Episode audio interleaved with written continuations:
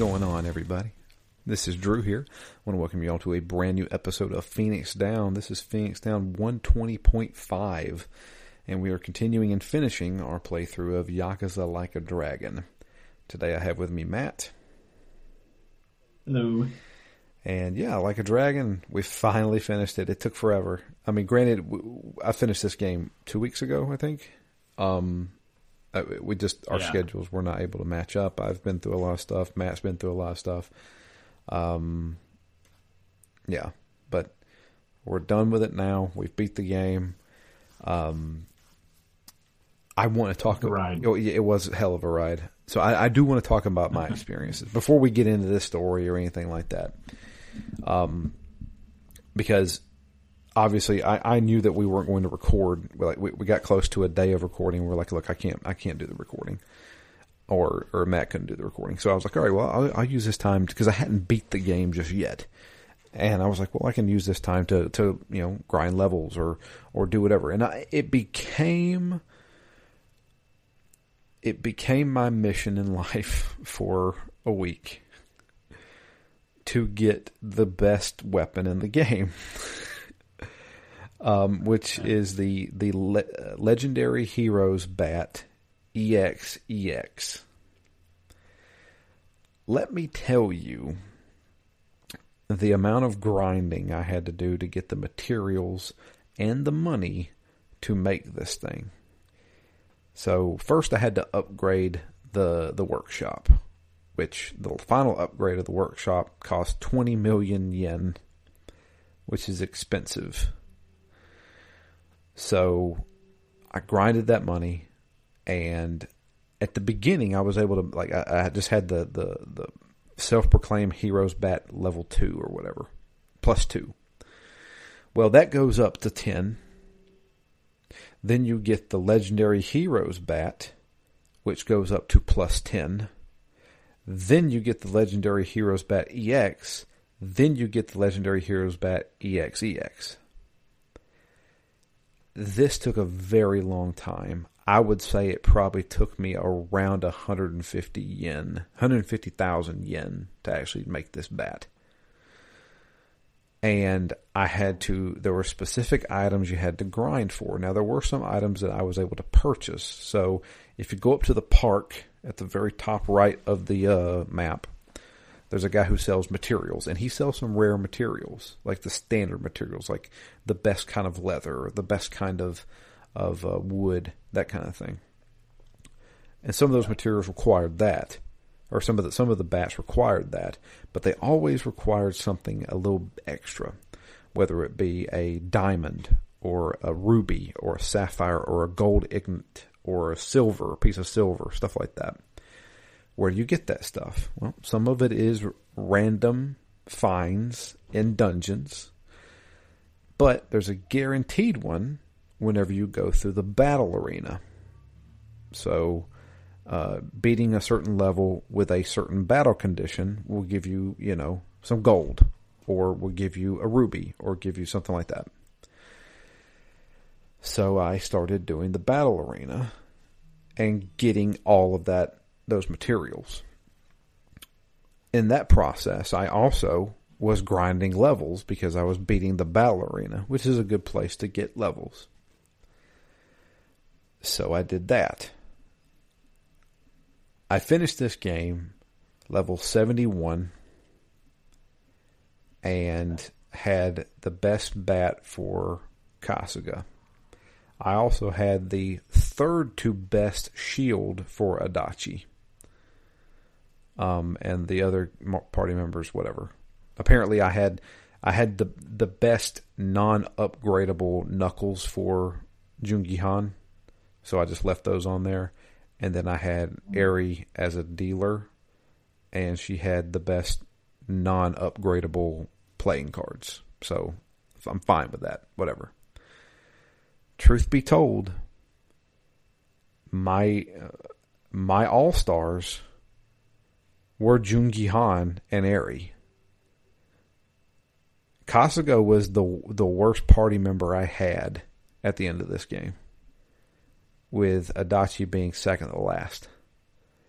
Worst for damage? For for anything, for damage, any type of special abilities, anything like that. And I don't know if I mentioned on the last recording, but Joon-Gi Han has an ability as a hitman called head trauma. It is the single best single target attack power in the game, and it costs seven magic points. That's it. Um, and then Eri, who is a dealer with a dealer job, she has darts airstrike, where she throws three darts into the air and they randomly strike three people. If there's only one person, they get hit three times. If there's two people, one person will hit, get hit twice while one person gets hit once. Those two attacks, head trauma and darts airstrike, wiped the floor with everything else in this game. There was no contest. Adachi. Oh, that's crazy. I did use Adachi's paralysis prongs. That did some great damage, and it also possibly paralyzed somebody. And Kasuga, I was just like, just use whatever, dude. He, he was he was not doing much damage at all. I mean, he was doing damage, but he wasn't doing anything compared to the other three party members, even with the Yeah. best bat in the game. So shout it. Did you so oh, did, did you use like some of the other moves? I feel like I was doing a lot of damage at the end, but a lot of them were very MP heavy.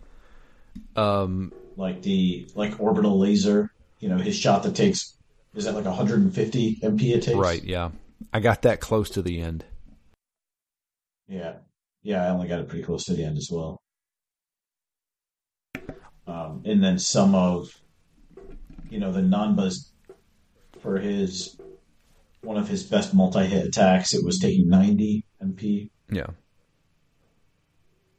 so I, I felt like I was doing good damage, but probably not as high. I actually, I'm a little confused as to what happened because I I had leveled up Kasuga's bat as well. Not not nearly that far, I don't think. Um, but I ended up where I I think I lost it when the game ended. Why do you say that? I don't know what happened, but I well I, I started kind of new game plus after, and I don't have that weapon anymore. You should. I don't have any weapon. Well, when you start New Game Plus, you start at the very beginning of the game, right? Yeah, not not new game plus. Then it was I, I picked up. Uh, no, it was it was new game plus, but it wasn't. Uh, it wasn't starting at the beginning of the game. It was just going back into the world. I thought because I at least have my my same armor because I had switched Kasuga to the to the golden hero armor, Yeah, the Dragon Quest armor. Dragon Quest armor. Yeah, so um, I have him in that, and he still has that on. Hmm. I don't know. So I don't I don't know what happened. I don't think you could like drop it somehow. I definitely didn't sell it or anything. Um, but I, yeah, I had definitely leveled up him and Adachi. I did end up using um, Eri quite a lot at the end. She was one of my best damage dealers, but I finally had also leveled up to a point where I could go through the the 30 floors. I could go through and I finally got the the, the best item in the battle arena. The last two that I hadn't been able to get, where you have to um, you have to beat everybody within five moves or seven moves. Right. So I finally done that in some of my grinding, which was nice because those actually were both pretty high end pieces of equipment. It was the like Kanagashi robe and then the dragon helmet. Yeah. I think it was the dragon helmet. But those two I hadn't been able to get, but I ended up as part of my grinding here, once you hit the absolute wall of difficulty in the game, um, uh, I, I I was able to get two or three each of those, which was really helpful to beef everybody up. Yeah, I was able to get tons of those. It got to a point where I was just selling them all. Like those dragon boots got a lot of sell out of them. Yeah, I kept getting the dragon boots. Um, and truth be told, my I started min maxing a little bit, um, especially with Joon-Gi Han. I got I, I got to the point where even during boss fights, Joon-Gi Han got to go twice before anybody else. Um, oh wow! Yeah, I had his agility go up. Eri was also a very fast character, which she's fast normally. Um, and Adachi was the slowest guy, but he I, I, was able to do basically the turn order was Joon-Gi Han, Eri, uh, and then sometimes Adachi, sometimes Kasuga, and then Joon-Gi Han again before any enemies got to go first. So I was yeah, I, I, was min maxing like agility for certain characters. I was min maxing defense for Kasuga because I was like, obviously, if Kasuga dies, it's game over. So I just had him, you know, as a tank essentially. Um, and toward the end there, you got that one. Uh, I, would always had my hit points at like maybe six, six to seven hundred, but you get that one uh, binding after you beat a certain character, which we'll, we'll talk about in a minute. Uh, and it gives them an extra 150 hit points. I had Kasuga over a thousand hit points at the end of this game. Wow. Yeah. See, I, I kept putting those on Eri um, and, and Saeko just because they were weak. right. Um, you know, especially in some of these boss fights, I had them dying at one point, you know, in, in two hits or so sometimes. So I, I really spent all my all my best items I ended up putting on on them and Nanba just to make sure that they could survive a couple of hits. Right. So, and I also maxed out the the uh, Ichiban Holdings. I did all that. Yeah, me too. Became the number one business in in uh, Japan or maybe in the district. I don't know. Yeah, I feel like the only thing about that is it it didn't really get complicated. I feel like at the end it got easier. It definitely did. Because there wasn't really much you needed to do. So as you were building up your your empire, so going from let's say three to four or five to six different businesses, you know, there you actually had to make decisions on trade offs like can I afford this and how much is it gonna pay back within the within the next round before the next shareholders meeting um, and then and then once I got there, I took basically my two to three worst businesses and sold them, and then upgraded them essentially for the best ones I could buy. But at, at that point, you could just essentially autopilot the whole rest of the, you know, the last ten or fifteen levels that you need to climb. You can just climb them by making the money you're making every round and then making sure that you win the shareholders meetings. But yeah, you didn't actually have to do any strategizing, really. No, not really. Which so I, feel like it was it, it, the the first half of that whole business management mini game. I thought was better than the second half. Yeah, it was. The rest of it was just autopilot and just go. Yeah, it's just basically like click to start, click to finish, click through all the summations of your money as fast as possible, and then as soon as the the next screen comes back up, you just start start the cycle over. And it it was almost more just like how quickly can I get through the five cycles to get to the next shareholder meeting, rather than literally having to make any decisions. Yeah, because I you know everything even to the point where you're like managing employees. I'm just going in there and saying auto care, you know, yeah. auto satisfy all your all your employees you know, sometimes I would go in and say, all right, I haven't done much in a few rounds. I guess I'll I'll buy a couple of upgrades. Because I didn't I didn't necessarily have those all maxed out because I, I couldn't tell technically if it was better to like do the income boost or volume boost to a business if you didn't quite meet the three criteria below. Right.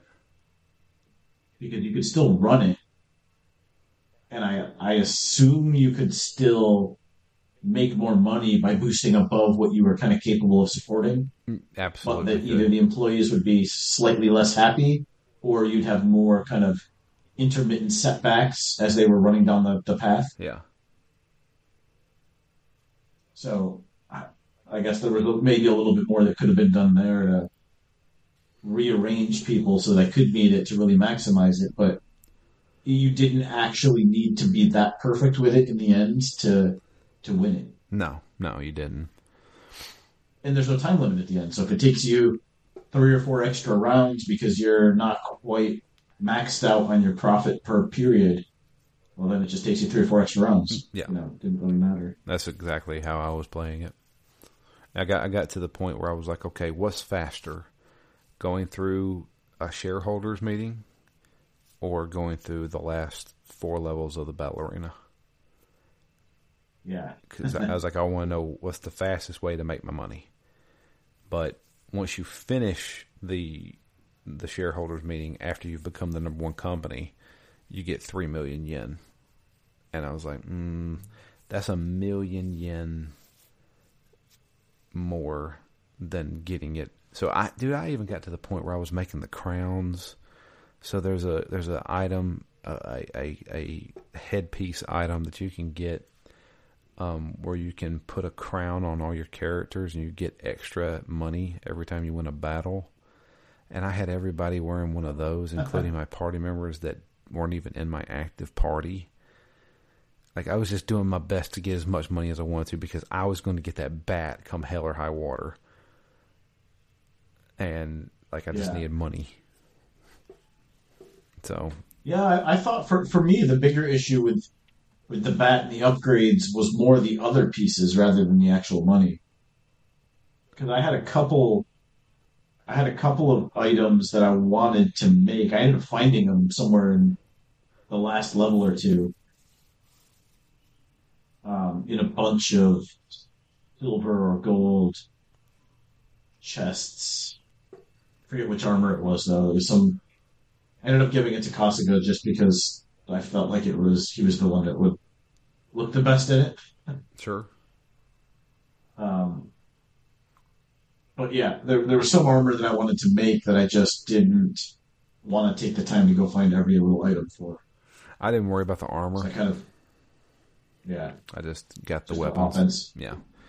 I Yeah, so you said last time pure offense. that's basically what I turned into was I'm going to out DPS the the enemies basically, and that's what I ended up doing. Yeah.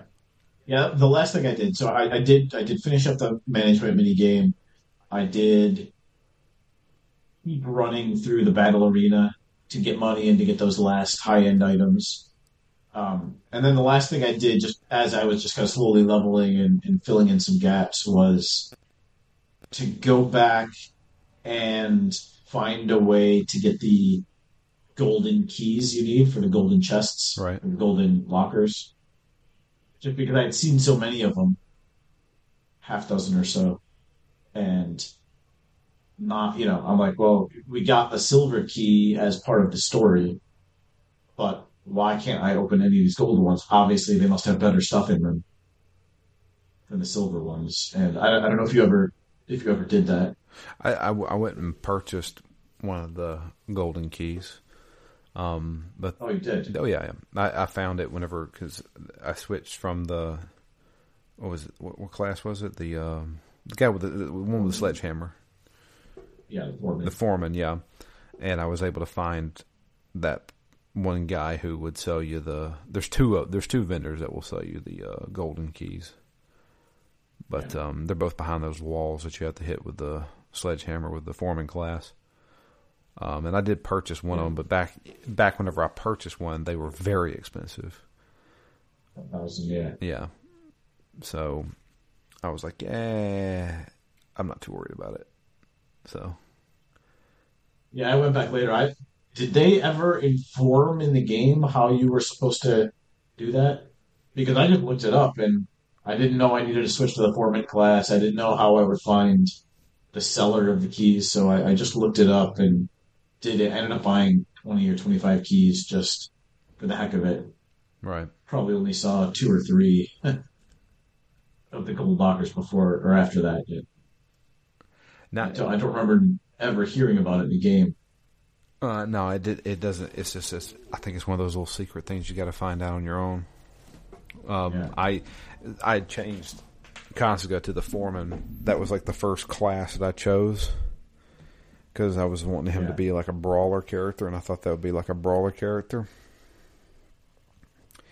And then, And then, and, and then while doing that, you just randomly found one of those one of those walls, Dealers? yeah, sellers. Yeah. and just hit it. I was like, oh, okay, cool.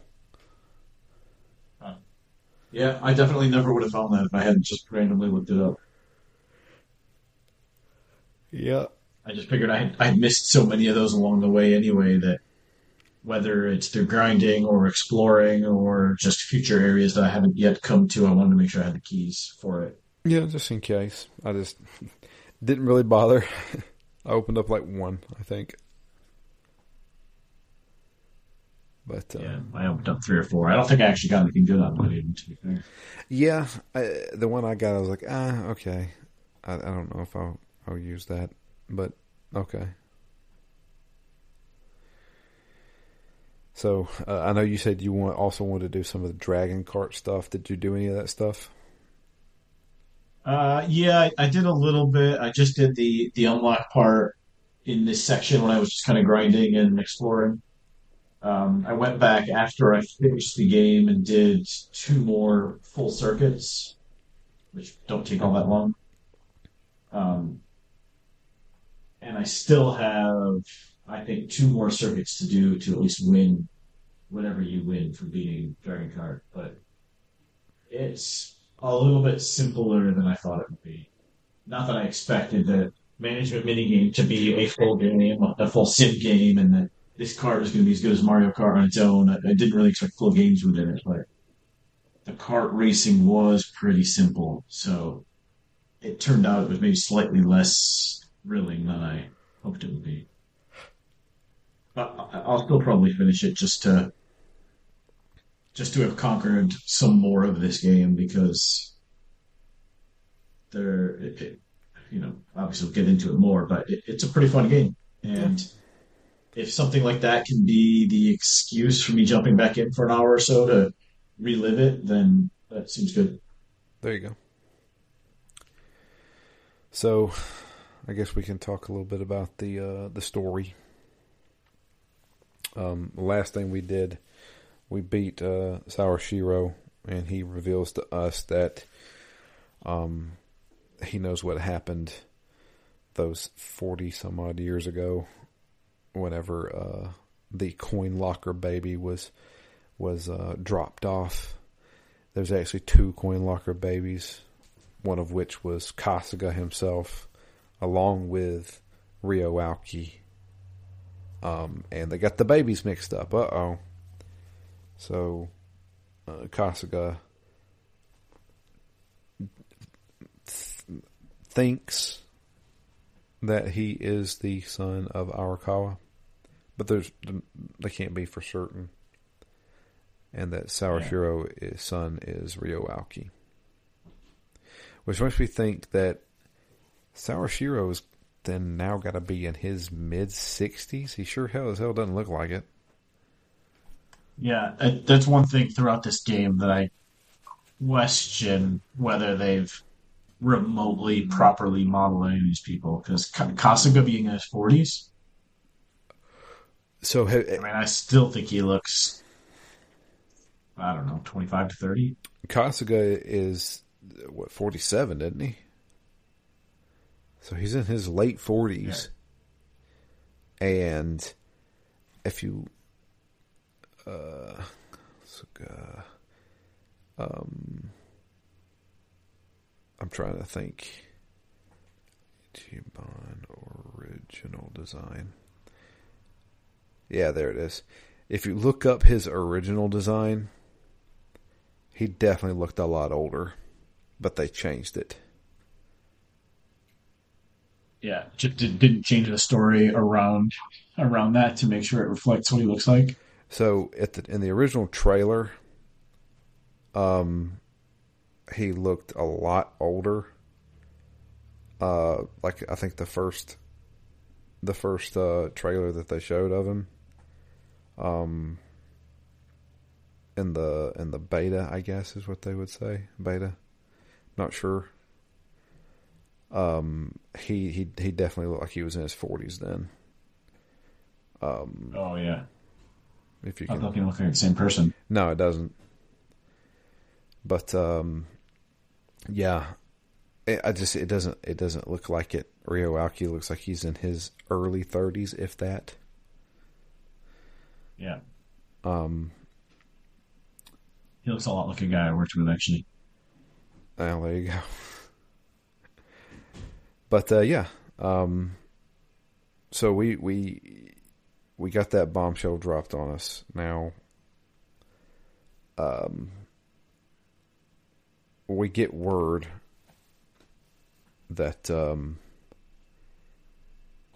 the on the new Omni Alliance is going to be targeting Sawashiro in prison because he's currently in jail awaiting trial, and um, Joon-Gi Han and his spies uh, figure out that he's being targeted um, while in jail, and that they're using a um, is it, it was, I think it was a, a Chinese um, hitman, right?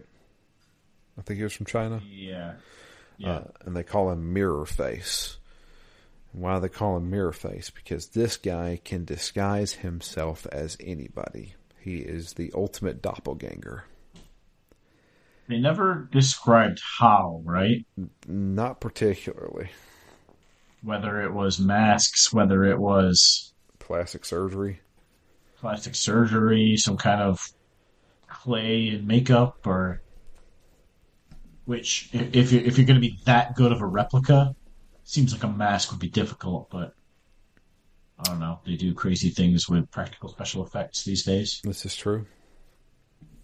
This is also a video game where apparently there were two babies locked up in coin lockers on the Yeah, I'm trying to exact same stretch day. reality here. Yeah, on the exact same day, next to each other. but uh, Literally, like right next to each other randomly. right. So, stranger things have happened. But uh, Unless that's a common thing, and every week that people are finding babies in lockers, that Right. seems a bit of a stretch. So yeah, they, uh, they we found out that Mirror Face is going to be targeting Sawashiro. Well, we can't have that. So we um we decide to uh try to stop it from happening. Um I don't know how we get there. That's the problem. Jeez. I know we end up in that that like a abandoned office building, and we have Yeah. to, we had the boss fight with Mirror Face, and um, Ishioda. But um, Yeah. yeah. Um, that boss fight was a little annoying. Ishioda sucks. Um, he he has that counter attack. Like every time you hit him, he can do a counter attack where he pulls out a gun and shoots at you that does multiple hits. Yeah. That was tough this time. It was far tougher for me that first time when we were in like the the Nexus. Yeah, Um, but yeah, that, that that's a tough one because it actually there were some characters where I was just like, it doesn't really even make sense to attack because the counter attack is doing more damage to me than I can handle. Right. So, yeah. Um, and we find out Mirrorface is planning to um, basically disguise himself as Adachi uh, uh, so he can sneak into the jail to then kill Sawashiro. So we're fighting technically Adachi. In fact, I think he has all the move sets of, of, of Adachi as the ex cop class. Yeah. Um, but yeah, after that fight, I take that back. There's something previ- There's something that happens previously. Um, because because something major happens that I forgot about. Um, we're trying to figure out who killed Arakawa, and Kasuga finds a a little low level lieutenant in the Omni new Omni Alliance. Oh yeah, that's That- just intense. Yeah, and he starts beating the living crap out of him, wanting to get information out of him. This guy obviously doesn't know. And he's still just sitting there beating him and beating him. And he's getting ready to kill the guy. He's that mad.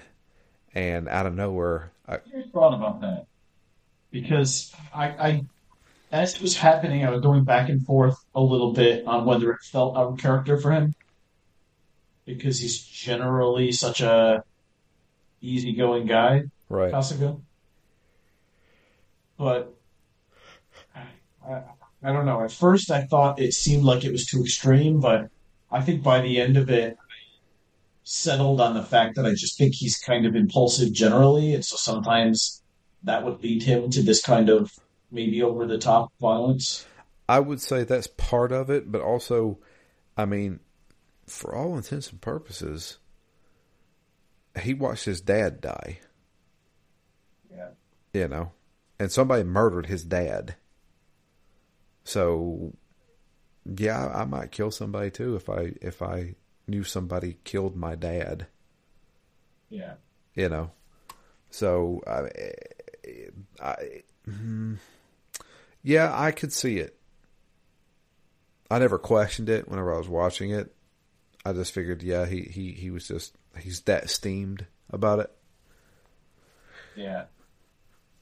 I just got that he was kind of a always a little too goofy to go this far.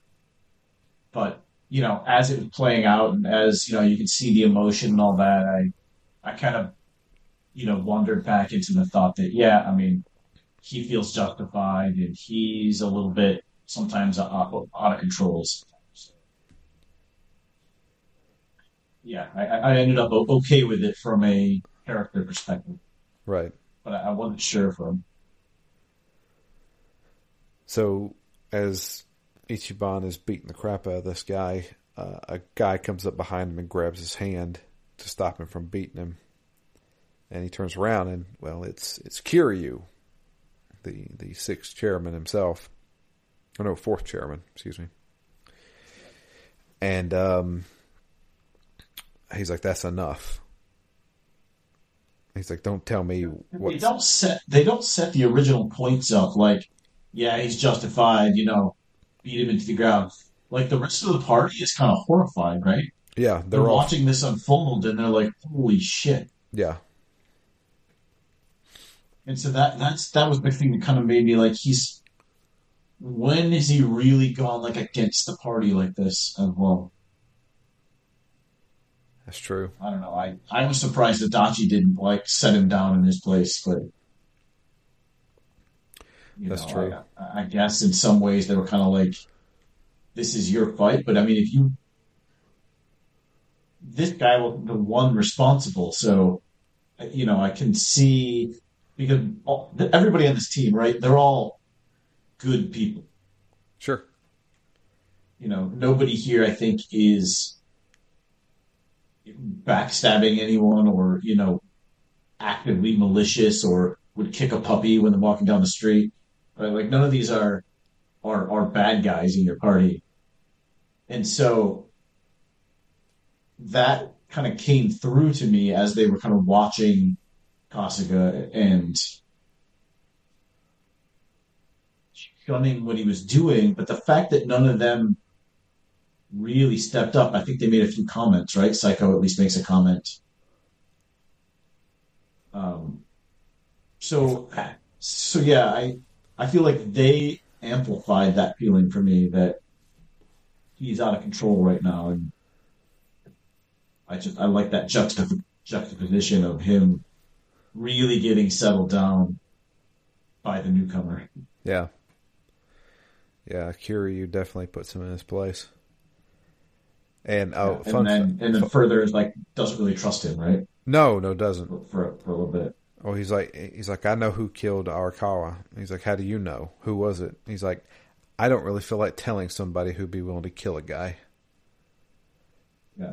And of course, he's he's like, you need to tell me. You know, it's and, and at this point, Ichiban doesn't know who this guy is. Um, Which is kind of funny, threatening threatening him. yeah. Um, and he he tells him, well, maybe you should go check out this place. I think that's how we end up where we fight Ishiota. Yeah. So we fight him on the ground floor, right? Before we go into it. Is that is that it? We have that fight, then Ishiota. Uh, yeah, I think we. I thought we'd fight him first, That's right. That's right. and then he allows us to go basically upstairs and in, right? That's right. Yeah. Um. But yeah, Kiryu. So, fun fact. I don't know if I said this on the last episode. Fun fact: that voice actor is the same voice actor who did the original PS2 version. Oh, I did not realize that, but it is. That is the same man. But um, yeah, uh, Kiryu's like, if you want to know where you can find the killer, meet me at this place. So we go and meet him there, and Kiryu in Kiryu fashion, It's like, I need to make sure you're worthy of this. I'd expect nothing less at this point. That's right. And so we have to fight the main character of Yakuza 0 through 6, Kazuma Kiryu. And uh, this fight got a little hairy for me. Just a little. So level were you at this point? I, I you done all of your grinding? No, no, no, no. I, I did my final, the, all the major grinding at the beginning of chapter 15, the last Yeah. chapter. Um, but I, I, I was no slouch either. Um, so my party consisted of the the the characters that like Adachi, my main party. So Adachi, Kasuga, Joon-Gi Han, and Eri. I'd already learned that stuff. I just hadn't fully grinded yet. Yeah. Um, so there's a fun fact about this fight. Kiryu will not attack a woman. So if you have Really? both your female characters in your active party, he will only target the two male. Oh, I didn't notice that, but Yep. that is a really fun little fact. Kiryu will not hit a woman. So, except except for Haruka. Let's not forget he slapped the shit out of Haruka. but uh, yeah, uh, so you can kind of plan around that if you if you needed to. Um, for some reason, he really liked to fight Joon-Gi Han for some reason. Uh, so he took the brunt of it. And you get to see all of his styles. You know, he does the rush style, he does the beast mode, he does uh, the the the ultimate the, the dragon of Dojima style. Yeah. Yeah, And and it- back to remind you how good he is. Exactly. And uh, toward the end there, um, Kasuga is basically hallucinating. He's not hallucinating. He's he's he's imagining this. So uh, like let's not forget this entire game basically takes place in the mind of Kasuga. Everything he's doing is exaggerated because of his imagination. Him wanting to be a hero. So he sees Kiryu's dragon on his back come off of his back and turn into an actual dragon, and he has to fight him. And there's a great cut scene of it and everything like that. Very, very uh, like a visual spectacle, right? Yeah. And um, that's where he gets his realization. Like he has, is like, I can, be, if I can beat this dragon, I can, I can save this place. I can save the world, basically. When in reality, he just gets knocked out by Kiryu. but Kiryu's like, yeah, you're worthy. Yeah. Yeah, it's, a, it's a it's a good moment, a good little section generally with Kiryu in coming in as like a stabilizing force and still a force for good. Um, you know, being cagey with who he is because he's like, I live in the shadows now. Nobody can know who I am or that I'm still around. Yeah. And that's where he lets us go into the, I guess the the new Korean town, because that's where we go see where they've rebuilt the, you know, the the Matrix kind of thing. Yeah. And they, that's where we learn where Ishiota is. And and that's when we travel to there. Uh, and Kiryu's like, look, I, I pulled in a favor for this. If you want to take it, take it. Don't mention my name. In fact, I don't even exist. You, we never met. Yeah. And nobody, nobody's like, okay. Now, uh, Joon-Gi Han's leader, I can't remember. They they weren't related, but uh, the leader, she she knows who Kiryu is, but and she almost spills the beans, but she decided not to. So Kiryu's gone. Uh, but we did get that information. Now we go have our boss fight with with uh, Mirror Face and Ishiota, um, which we talked about that. Um, so we uh, we beat both of them. We're holding Ishiota up, and he's like, "You killed Arakawa, didn't you?" He's like, "Yeah, maybe I did, maybe I didn't." See, I I was going to kill kill him, and we get like a like a like a past cutscene, a flashback. And basically, what happened was he was going to kill Arakawa. He's going to snipe he was him. sent there too. Yeah, he Yeah. was sent there.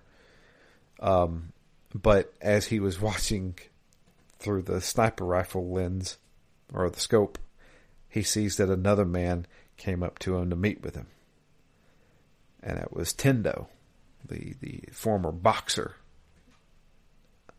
And uh, Tendo and Arakawa leave that area, and then all of a sudden they're behind. they're they're behind uh, Ishiota. I don't know how they got up there, but Yeah, I didn't get that part at all. I thought I missed something. yeah. Apparently they snuck up on him because Tendo told him, "Hey, Ishiota's trying to kill you. In fact, he's up there in that building right now with a gun aimed at you." So uh, they all stand there. They have kind of like a, a standoff, and uh, Tendo, out of nowhere, takes his gun that's aimed on Ishiota and aims it at Arakawa and shoots him and kills him. And he's like, so technically, I didn't kill him. I was going to, but your old pal Tendo that was fighting with you uh, a few days ago, it's actually him that did it. So that's when uh, Kasuga is like, all right, I've had enough of this crap. Unfortunately, he didn't have a long time to think about this because they realize something's up. Something, something's going on. Something's out of the ordinary. Well, there's a bomb. There's a bomb in that building, and uh, Tendo has ordered them to blow up the building with Ishiota, Mirrorface, uh, and Kasuga and his whole party. Just kill them all. But Seems luck- to be a common way to get rid of enemies in the Yakuza universe. Yeah, just blow them up.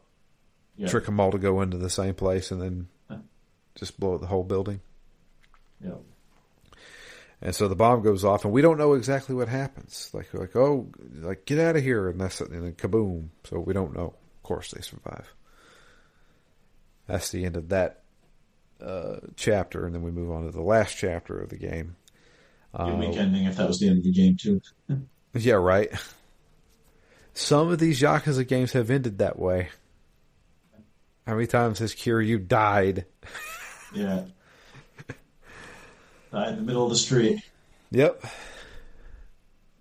But uh, yeah, so we cut to I, I guess a couple of days later, and Yeah, um, I guess so. and we see uh, the, the the big campaign bus in Kamurocho, and there uh, it's uh, Ryo Aoki's there on the bus as well as um, Kume. Ryo Aoki is is you know promoting Kume. He's giving him his, you know, what do they call it whenever you good graces endorsement. Endorsement. Thank you. Couldn't think of the word. He's giving him his endorsement, so they're both on the bus together, and they're giving like this rallying speech, and you see the somebody's footsteps and slowly pans up, and it shows Kasuga walking up to it, and he does like a quick jump onto the bus. Yeah, twenty foot jump straight up in the air. Yep, and he has his own bullhorn, and he's like, "Hey, I finally caught you guys. I know you probably thought I was dead in that explosion a few days ago, but I'm still alive and well, and I'm still waiting on that handshake." so he uh, he reaches in, he shakes Ryo Aoki's hand, and uh, they have a nice little quick banter with each other, basically saying, "I know what you did." And uh, I have proof that you did it. So, um, yeah, you might want to go to the Omi Alliance offices, or at least have some people go to the Omi Alliance offices, because I know for a fact there is full recorded evidence of you ordering the hit on Arakawa. I don't know how good that would look for your election, right? And of course, Aoki's like, ah, you're bluffing about this. Am I though? Yeah. Can you afford to take that risk? Yeah. Can you afford to take that risk? And so he leaves. Ryo Aoki is very flustered at this moment. So, um, he uh, we do get a cutscene with him and Tendo meeting, and uh, he tells Tendo, I want you to find that tape. So shouldn't be uh shouldn't be too bad, right? Just go into that little office area right there and we'll find the tape and everything will be hunky dory. Of course, they're planning all this the day of the election. So that night, Ryo Aoki will be uh, indisposed while they're reading the results of all the elections. So obviously he won't be there, at least not at the beginning. But that's okay, because we know who killed Arakawa, and we're going after him. And we know he'll be there. Of course, he's going to send his top man to do this. Yeah, sometimes so, I like the simplicity of the way they set up the chapters here. Like you, you found out that it was Tendo, so you pretty much know that's going to be your your next mission. Yeah.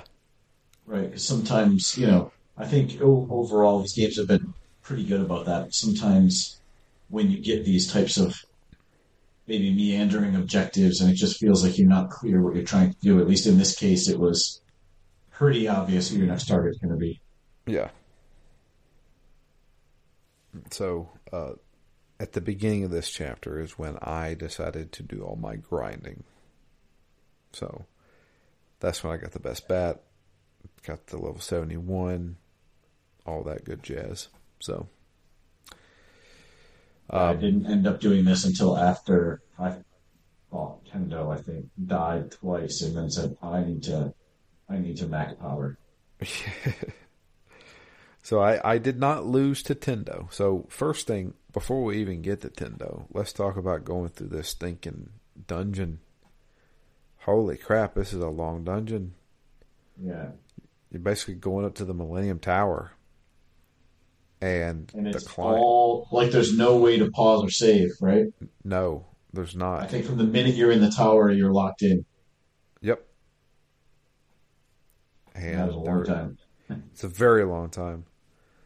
Um, so you go through like four floors that are just full of fights, some of which were kind of difficult, or I wouldn't say difficult, some of which took up a lot of my resources. Um, yeah. But I was able to like bring stuff with me, you know, like stamina and stuff like that to uh, give my MP back. Yeah. And since I wasn't using my healer in my active party, she just always had, you know, she wasn't you know, wasting any MP. So yeah, see, that's the only difference. I think my base party looked the same as yours, but minus Joon-Gi Han and, and plus Saeko as the human. Yeah. So, climbing the four floors, we finally make it to Tendo. and Tendo. There's not much. Uh, There's some talking here, but there's not much revealed really, other than yeah. We uh, we tore this place apart. We didn't find anything. We knew you guys were bluffing. Yeah. So I'm going to kill you now. Huh.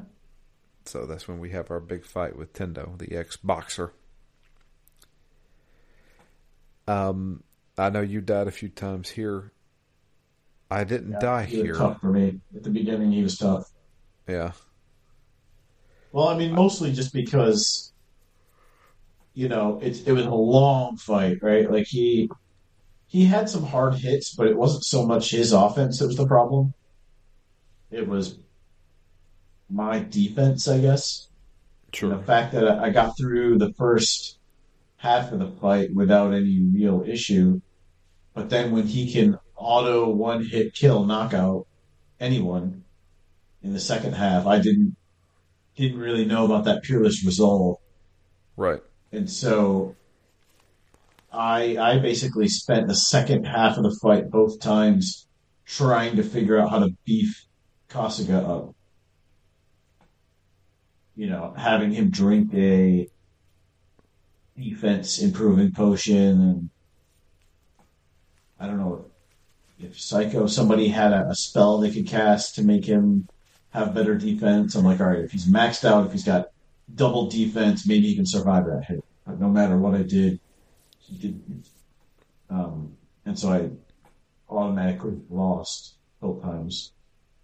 Um, that's why I said, look, I, I either need to just really level up or do something different. So then I had read about Peerless Resolve and then, you know, just figured since I was back out of the tower, I wasn't going to try it again until I was definitely ready, given how long it took to get through it. Yeah. So, you know, that's when I just did all, all my grinding. Turns out I already had Peerless Resolve, right? That wasn't the issue. And I, and I probably could have just fought him again and beaten him anyway. Because I definitely had the advantage on him. I just couldn't survive that one hit knockout. Right. Um, but I just figured I'll explore a little bit more and, and do the grinding that I need to do now. This is probably the last time I'll do it in the game. So luckily for me, I, I knew about the Peerless Resolve, so I put that on Kasuga, but I never had to use it for him because he constantly targeted Joon-Gi Han. So the fun fact about Joon-Gi Han is that I've min maxed him to death. So he had high agility, so he would he he would take his turns sooner. He also had high dexterity, and such high dexterity allowed him to miss a lot. So he, he was able to dodge out of the way of the attack. Yeah. He targeted Joon-Gi Han with one hit kill twice, and two times he missed attack. Oh, well. Yeah. So it never actually hit. In fact, I got Joon-Gi Han and Eri so high in dexterity that I would say eight times out of ten, the tax we're going to miss. And that's, That's a wonderful feeling. Yeah, it's a Yeah. wonderful feeling. So, I, I, it was a long fight. I will say that it was a long fight, but I did not have any issues with it. Um, but yeah, after beating him, uh, we cut back to the uh, the reading of the of the uh, people who's been elected. Right, they're having their their their election night kind of thing, Yeah. and uh, both Kume is there as well as uh, Ryo Aoki, and no surprise, Kume won. Of course, he did. And so, as Ryo Aoki is is up there telling his speech about the the great victory they just had, um, somebody over the teleprompter, or not the teleprompter, but the the TVs in the building, it uh, basically comes over that uh, Ryo Aoki is wanted for uh, conspiring to murder uh, Arakawa. And Arakawa is actually his name. Ryo Aoki is not even his real name. And of course, Ryo Aoki's like freaking out. He said, No, this is just a lie. Like somebody has hacked into our system, which they had. It was actually the guy who helped us out with the business management stuff. I can't remember what the guy's name is. Um, and then he started asking questions. Nick Ogata. Say it again now. Nick Ogata. Guy. Ogata. Yeah. Yeah. Yeah, the bougie guy. Yeah. Yeah. Um, and he starts asking him more questions and stuff like that. And Aoki's like, I got to get out of here. So he, he, he leaves and is trying to do damage control over the phone, talking to all the, the press and the and his PR people and stuff like that, uh, trying to get everything under wraps. At that point, he's starting to get flustered. So he's going to take him himself and his, and his boys up to the Millennium Tower himself, make sure that they got that tape. When he gets there, he finds a whole bunch of people beaten up, and they're like, "There is no way that Kasuga and his little band of misfits did all this." Oh, but we did. And when he makes it to the top, he finds Tendo there, and all of Kasuga and his friends are all beat up and knocked out. And Tendo's kind of just standing there. He's been beat up too. But he's like, I handled it. Also, there was no tape. So, whatever you want to do, boss. He's like, all right, well, we can't, we can't risk any of this stuff. Take these people, make sure you kill them, and you don't have the bodies found. Period. Okay? We can't let this get out. And Tendo's like, yep, we can do that. And he said, or better yet, how about this? How about we turn you in on what you just said? And when he says that, we see Joon-Gi Han coming out from behind with a cell phone camera. And he's filming him. And he's like, oh ho ho, whoops, we caught you. And he's like, "Whoa, whoa wait a minute, Tendo, you, you're gonna you're gonna betray me like that?" And to be honest with you, I thought Tendo was. I thought we'd beat some sense into him, Nintendo was going to be like, "Yep, I'm with you guys. Screw this politician piece of crap." I I figured he would have Yakuza honor, right? Yeah.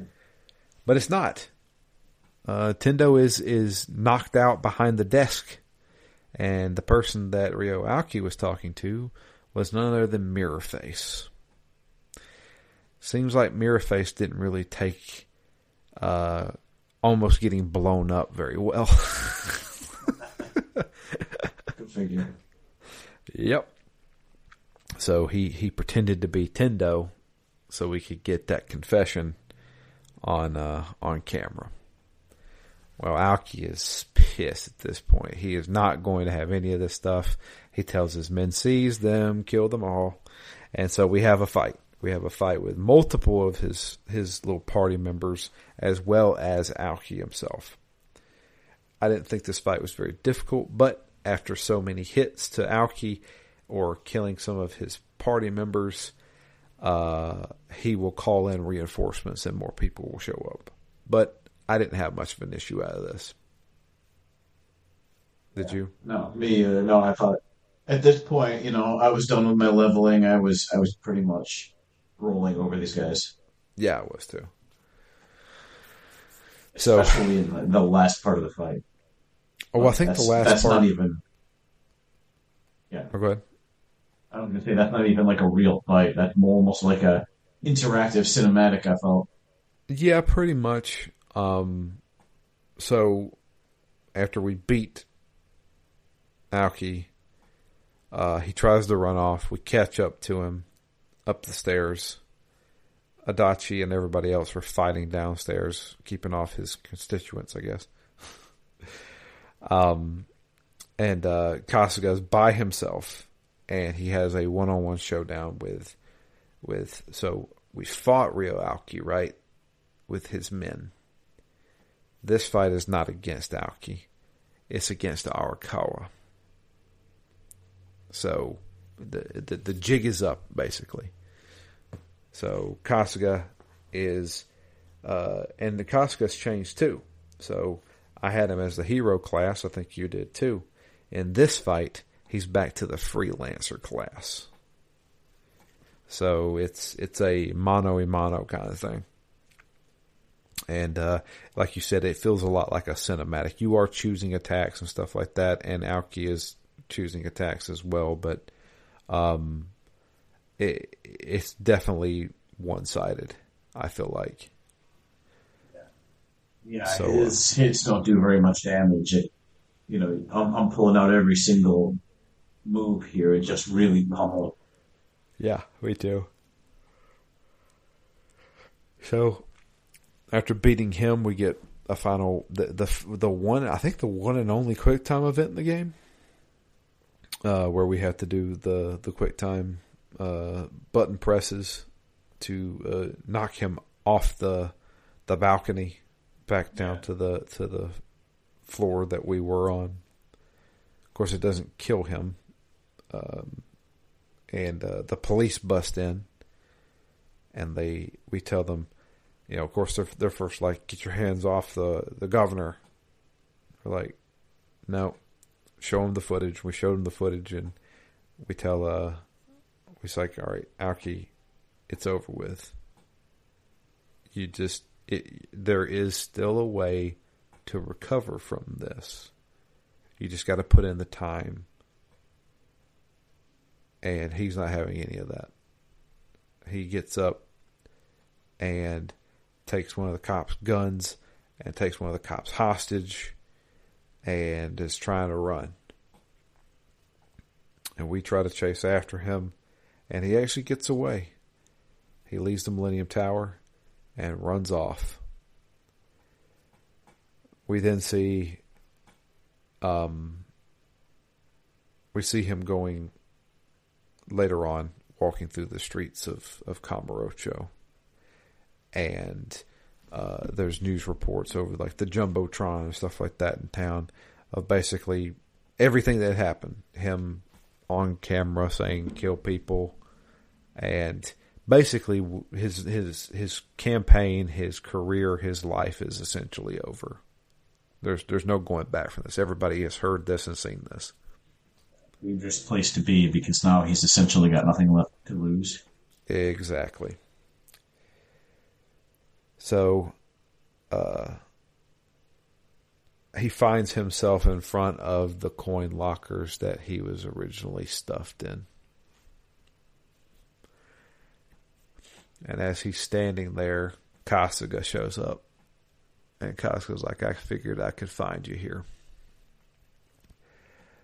And Aoki is very stubborn. He he aims his gun at him doesn't want to hear any of it. And he's like, Look, man, you did a lot of shitty stuff, and you're going to go to prison for it.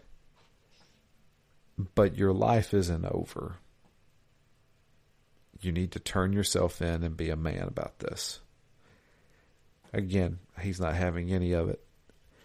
And this cutscene, I was like, holy crap. Yeah this is some of the best cutscenes I've seen in a game. Yeah.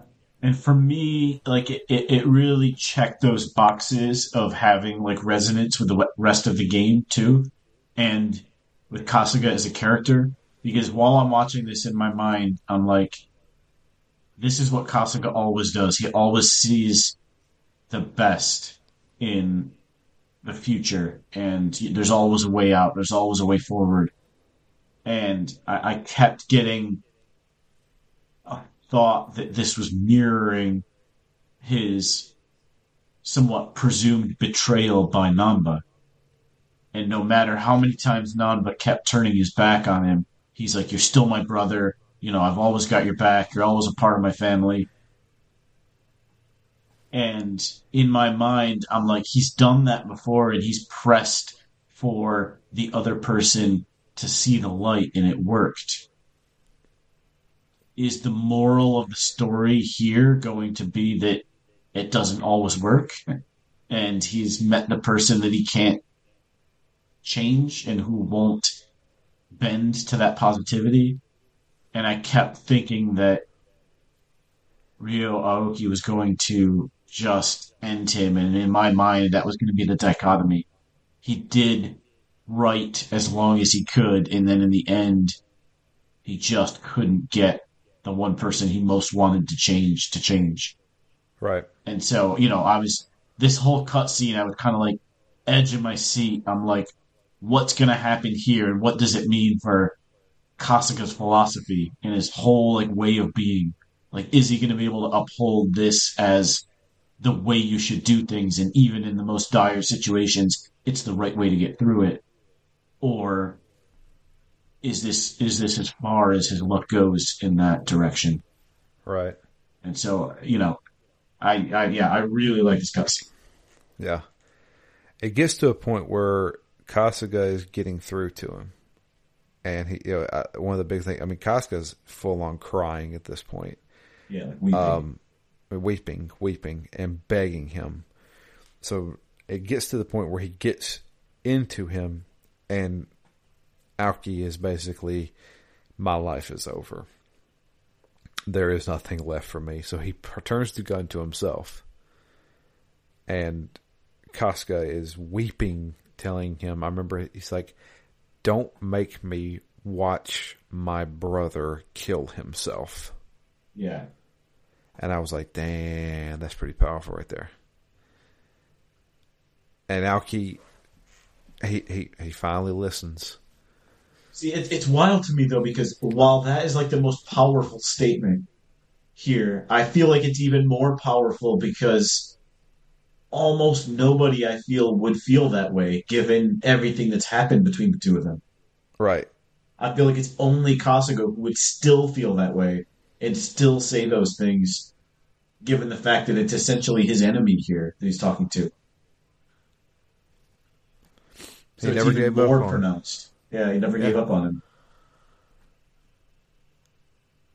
And uh, Aoki finally gives Kasuga the gun, and he kind of leans up on the on the coin lockers, and he's like, "Fine, I'll do what needs to be done."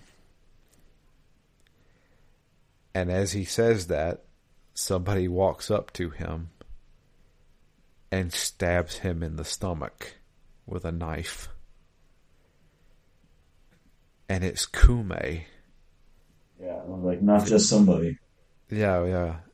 It's it's it's the the new leader of Bleach Japan, the complete douchebag that's been throughout this entire game. Stabs him and says, "I can't believe I put my faith in someone like you." And then runs away. And in the same fashion as Arakawa, old man Arakawa, did with Ryo Aoki when he found him in that coin locker, Kasuga picks up Ryo Aoki and rushes him to a hospital while screaming to, for people to get out of the way. Yeah. We cut to a few days later, and unfortunately, Ryo Aoki does not survive that stabbing.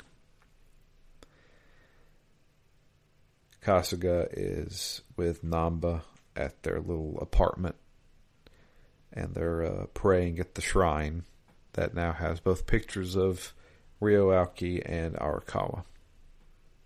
And they're both wearing black suits, getting ready to go to the memorial. And Namba brings up Have you ever thought about getting a DNA test to see if Arakawa really was your father? And Kasuga says, I don't think that's really necessary. He's like, Don't you want to know? He's like, In my eyes, I had two fathers. And I'm fine with that. So they make their way to the memorial. Uh, the rest of the Tojo clan is there. Saejima, Majima, Daigo. They're all there. And uh, Kasuga's uh, sitting next to Daigo, and Daigo was like, "Hey,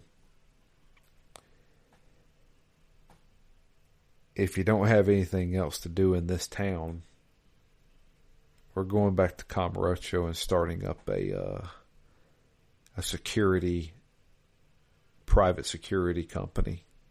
Since there's no yakuza anymore, we got a bunch of tough guys. Why don't I use them to the best of their ability?" So they're basically turning them into a security slash bodyguard service. And he wants Kasuga to come with him. And Kasuga's like, I appreciate the offer, but Ijincho is basically my home now. I was left for dead, and the people of this town brought me back to life. I struggled with them, and I you know, did everything with them. I grew up here, even though I, I am a forty something year old man. These people taught me a lot, yeah, and there's a lot of really of like pitch this as a choose your past or your future, or choose your old friends versus your new friends. Right. But then, but then after he makes his decision, everyone's like, "Oh, thank God, we we thought you were going to choose to go away and leave us behind." Yeah. But I mean, he could be living the lavish life, you know. Yeah. I mean, because the yakuza or the ex yakuza still got a lot of money. But no, he decides to stay in Ijincho and be among the the commoners. Is the best way to put it. And there's something I, I do want to bring up, but I'll bring it up at the end about that right there. and uh, it basically it ends with him overlooking the very disgusting river that flows through the city. yeah. And basically thinking back to the last thing Ryo Aoki told him as he was dying. And for the life of me, I can't remember what it was. I think it was just start over. Sounds nice. Yeah. Kind of thing. Yeah. So and he basically says a little prayer saying that I'm going to do exactly what the young master said. I'm going to start over. And that's basically the end. Yep. He meets up with everybody else from his party, and they all basically have a good laugh with each other and stuff like that. So, number one, I think this is the best ending to a Yakuza game. Yeah, agreed. Because it, it doesn't feel like it needs more. It doesn't feel like a cliffhanger. It feels like a resolution. Right. This could be a standalone game, and they could make they could easily not make another one. Yeah and it would be a really great standalone game. yes, it would. Two, and this is something that I found researching like a dragon. After I finished it, I, I, I, looked up some videos about it and stuff like that, just to see how other people thought about it or did like a deep dive of everything. I've seen multiple videos talk about this, and I think the developers themselves came out and said that uh, with Like a Dragon, they wanted to make a statement. And that statement's actually pushed very hard in this game. It's just I've never I never paid attention to it. This game is essentially a parody of how Japan treats its poor, its homeless, its foreigners, its downtrodden. And when I sat back and thought about that, I was like, that's this is perfect for that.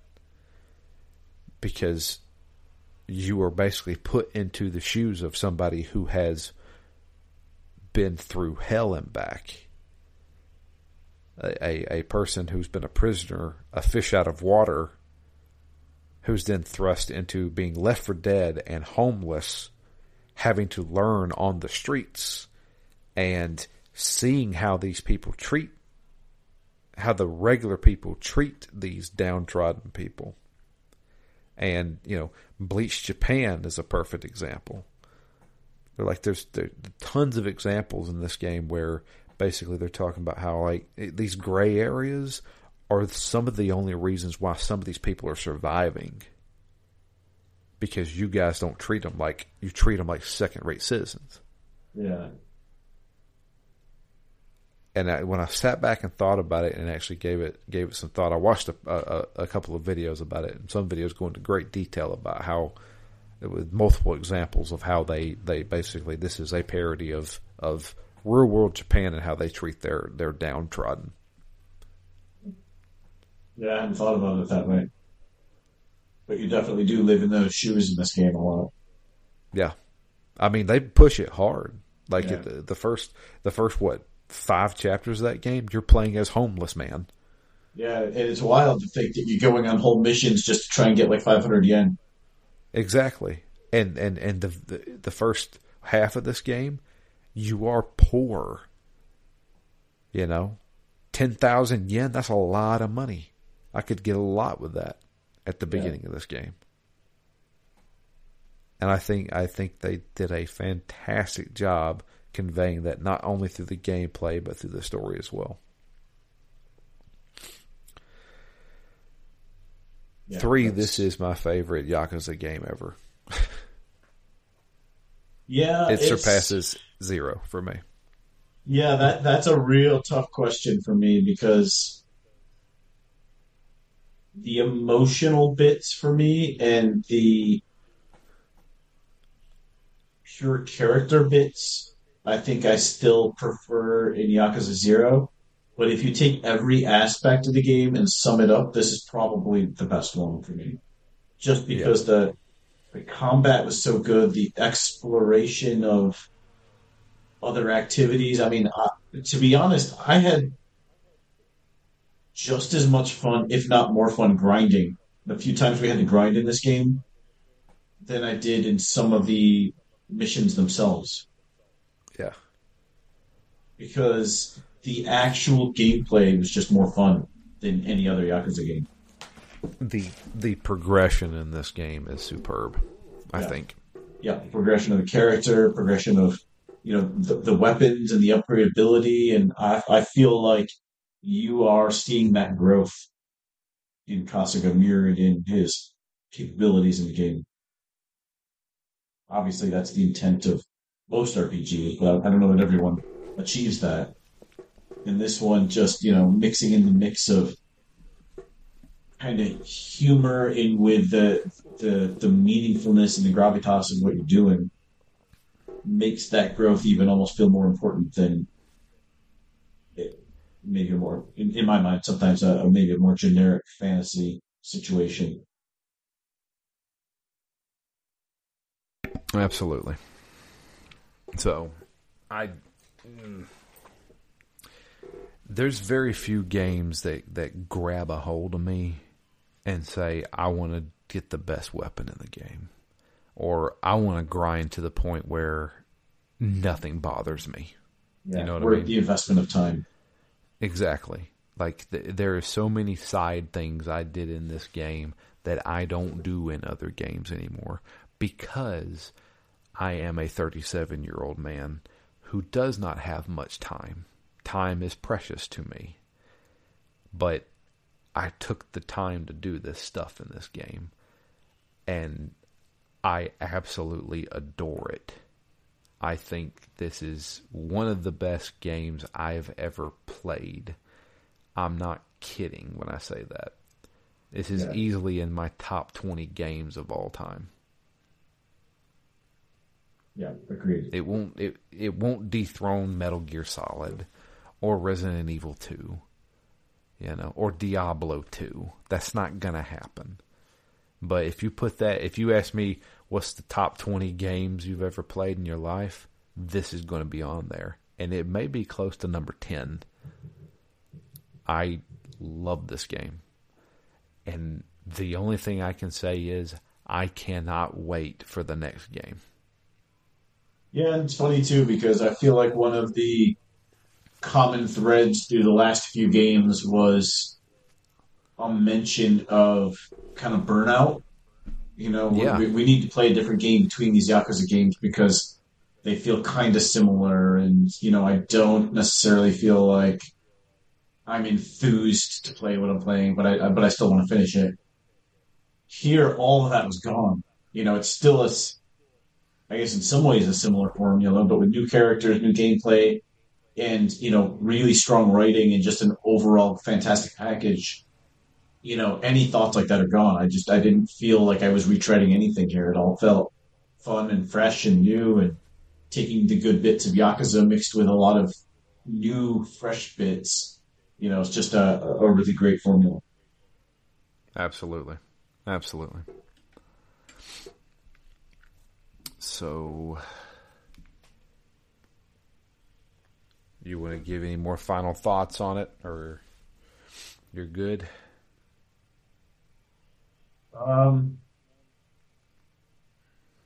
yeah, I, I that pretty much sums it up. I, I am looking forward to the sequel, but you're right. Just this is just such a good game overall. It's just I feel like on every aspect it it hits.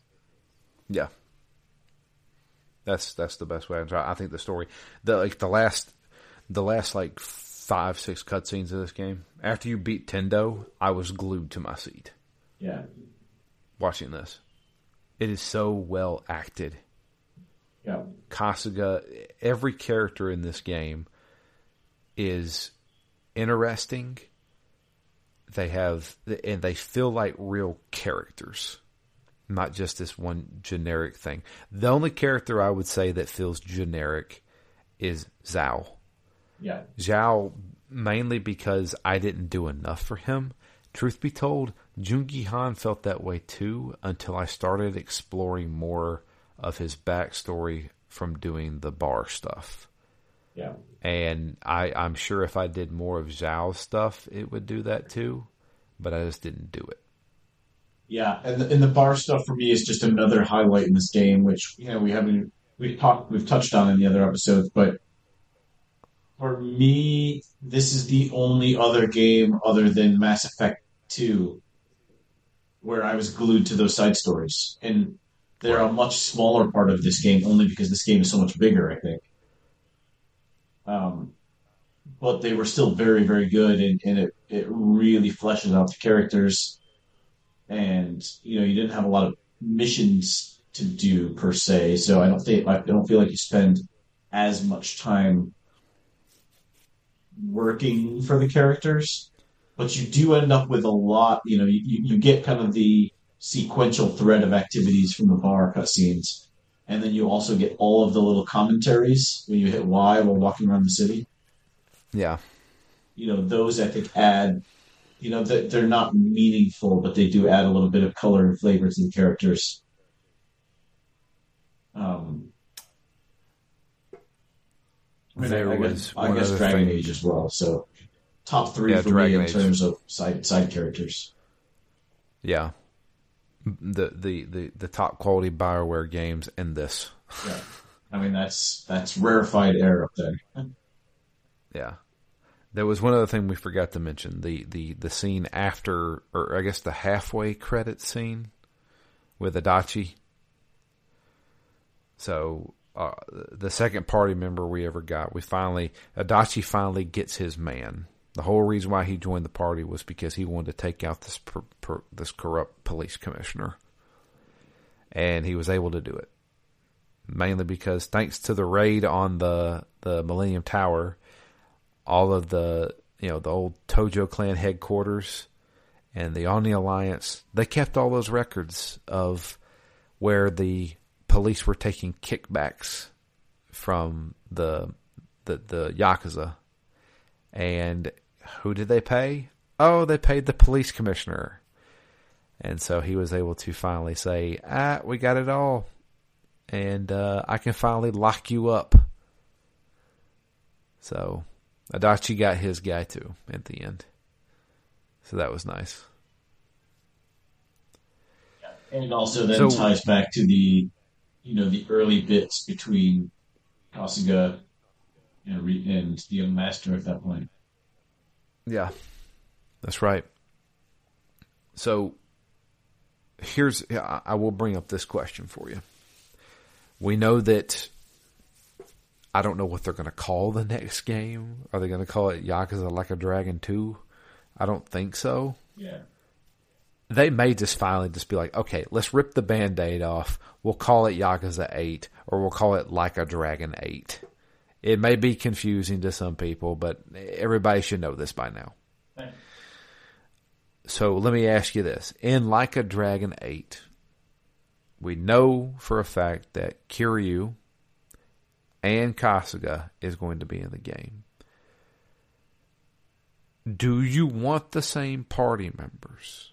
Do you want Adachi back? Do you want Namba back? Or do you want a whole brand new cast of characters?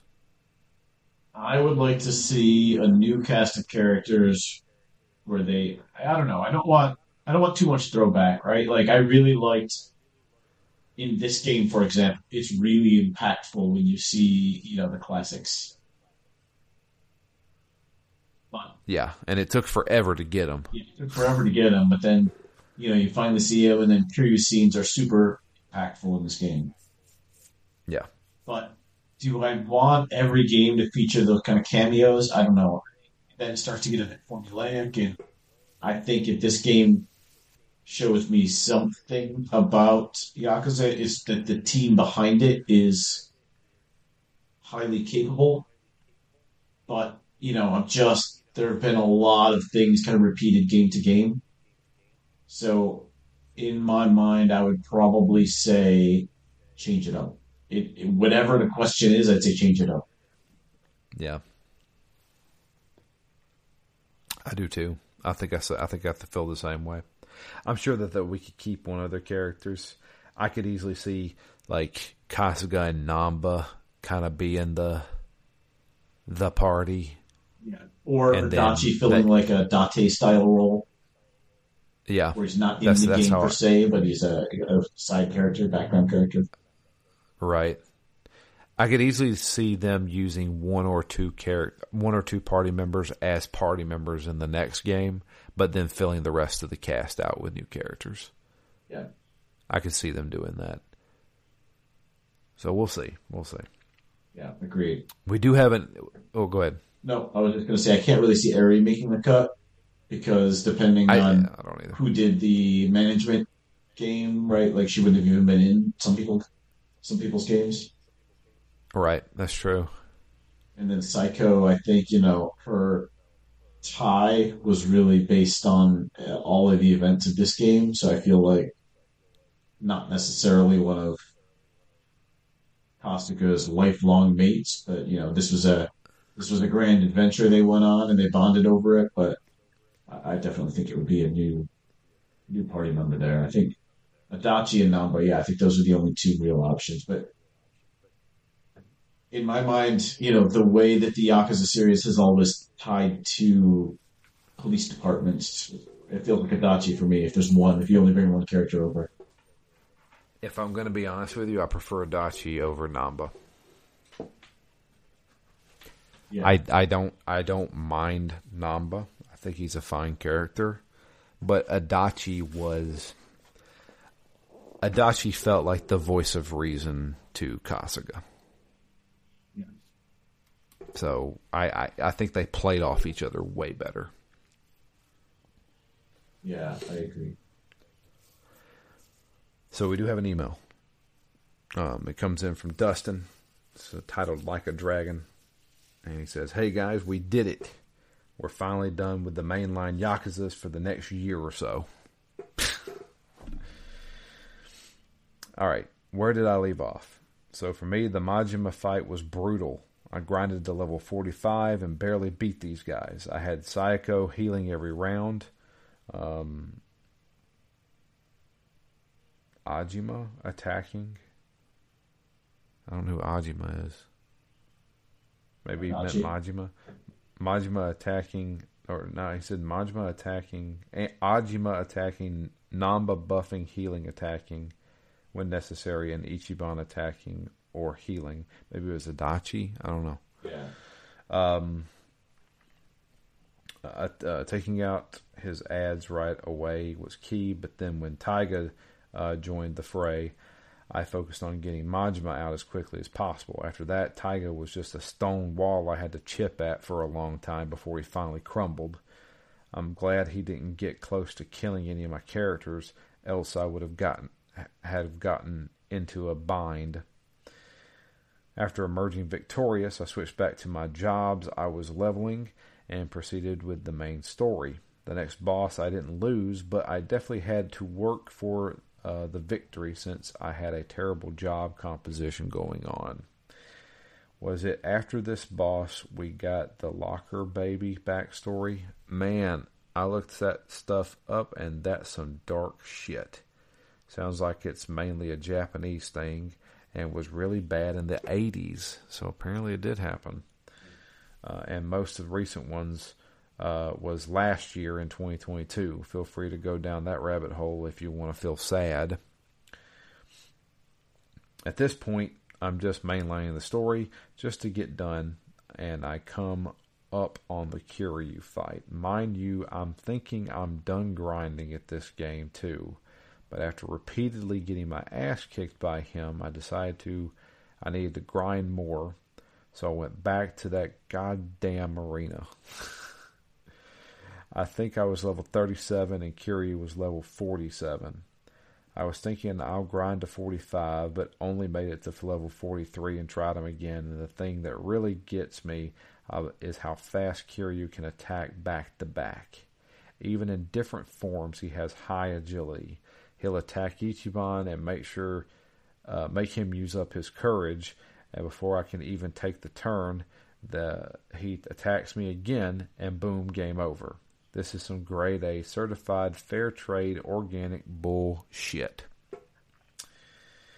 I'm so sick of grinding at this point and I'm ready for this story to wrap up. I end up going shopping instead of grinding because I'm thinking my armor sucks more than my level. I found one shop and had enough money for two items in that shop that gave two of my guys plus five defense. And you know what? That was enough of a boost to get by that bastard. After this boss, I didn't have much of an issue with the rest of the game. Mirror face fight was easy. Then the fight with Mr. Dream himself. That's a punch out reference. I understand that reference. Um, uh, was long but not dangerous, like Majima and Kiryu. Nanba's lightning spell he learned as a fortune teller sped things up quite a bit.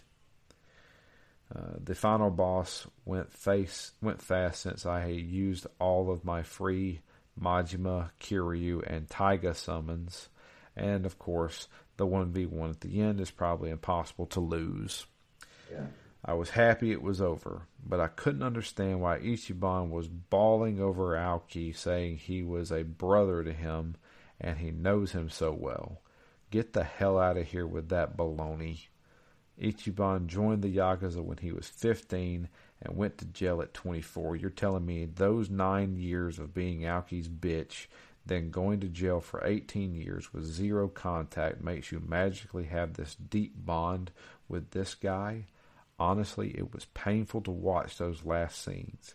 The game was trying to sell this deeper connection between the two beyond the locker baby instant, and I'm not buying it. Oh boy. So after all said and done, I decided this is still my second favorite Yakuza after Zero. It was my favorite up until the ridiculous grinding and the crybaby ending, but I still really enjoyed myself at the end of it. Hearing Kiryu and Majima speak in English is like watching some bootleg version of this game. It's very unsettling, and I'm going to have to play with uh, Japanese voiceovers in 8. I was surprised how involved Kiryu was with this story, too. Didn't expect to see him that much. Daigo still sucks. See you next time, Dustin.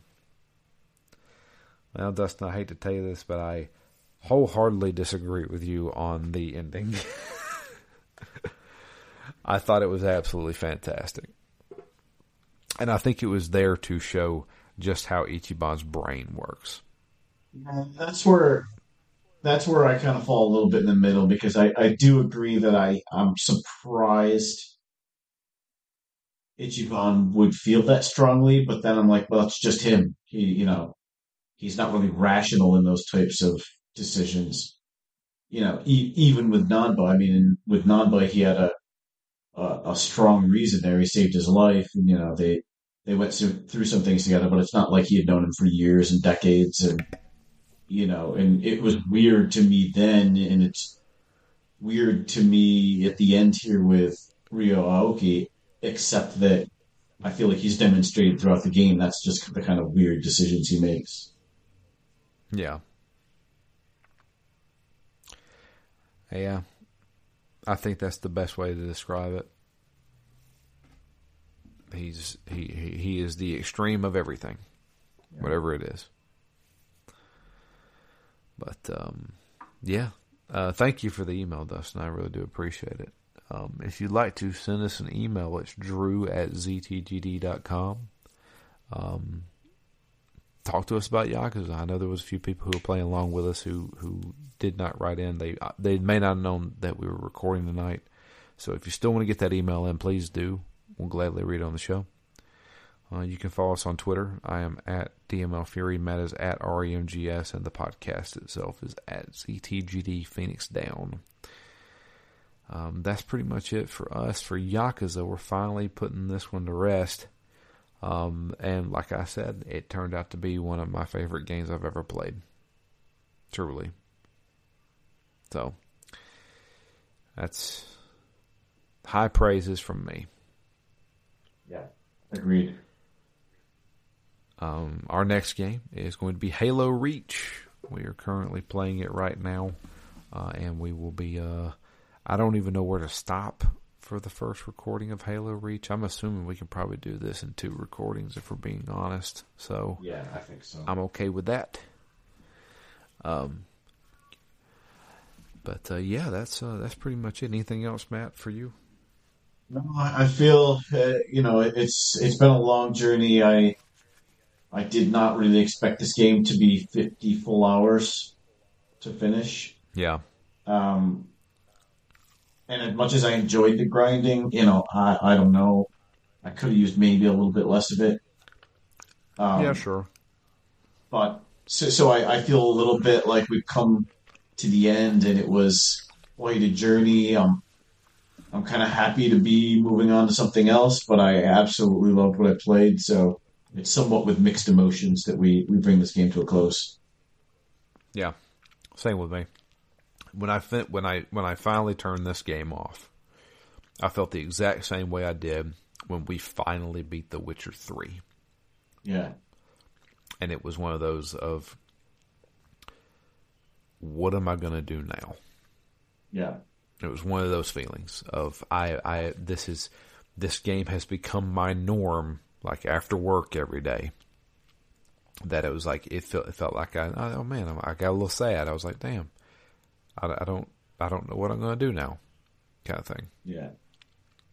And that happened with The Witcher Three. When I finally beat The Witcher Three, when we beat Blood and Wine, I felt legit sad because because I'd been we've been playing The Witcher for what months at that point. Yeah.